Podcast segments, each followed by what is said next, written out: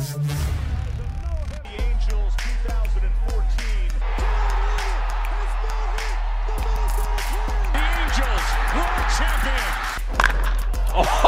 and first pitch crushing.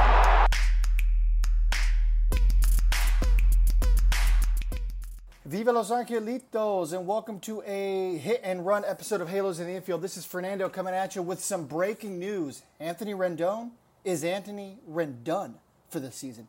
Yes, the Anthony Rendon contract has sparked tons of controversy amongst Angels fans. Through his first two and a half seasons, and what's now officially three seasons because he's been shut down for the season, according to the Angels PR department. So, in his first three seasons as an Angel, 155 games, 669 plate appearances, right? He's drove in 68 runs or been a part of 68 runs. He's drove in only 89 runs, 89 RBIs for $89 million. Uh, for anybody, that is a million dollars per run that he has driven in because he's made exactly $89 million in those first three seasons. Let's just take a second to mentally grasp getting a million dollars per RBI. Yes, I get it. Is there potential at the end of the contract? Sure. Okay. Is there potential? Absolutely. But there's also potential that Roger Lodge isn't an idiot. There is potential that Arte Moreno is going to one day figure it out as an owner. There's potential that Tiger Woods didn't cheat on his first wife. There's potential of a lot of things, okay?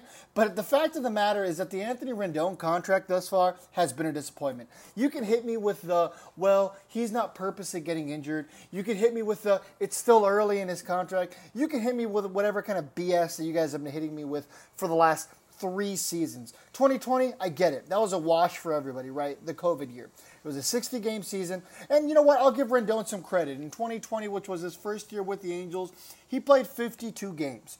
So he played in all but eight games. So, okay, I'll give him a pass for that one. And let's talk about 2021 real quick. He played in 58 games out of 162.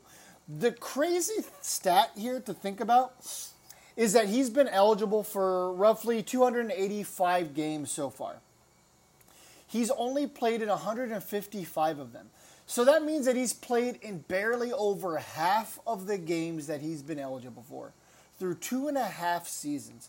Could you imagine getting paid $89 million to show up to your job half of the time?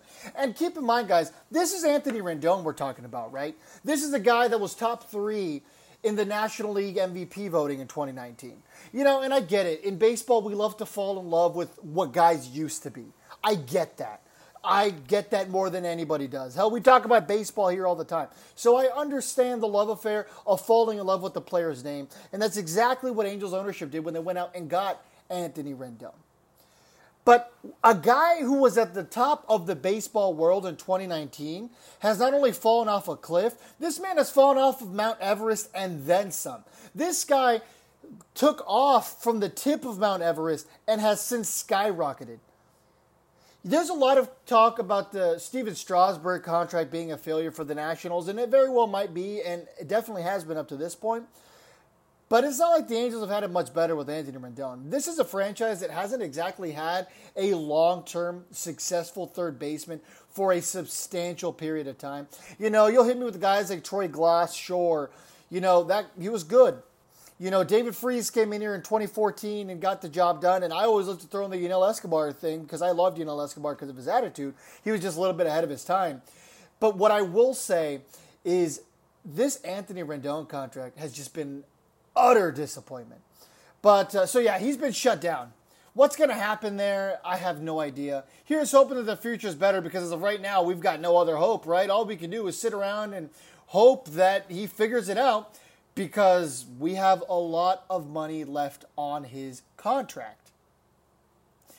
So, real quick, we're talking about a guy who's still owed $38 million in 2023 and 2024 and 25 and 26. He's got a full no trade clause.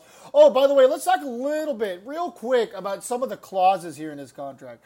If he ever gets a World Series MVP, he gets an extra $250,000 because he needs it with the amount of money he's got, right? Let's hit the charity stripe. League championship MVP, $150,000.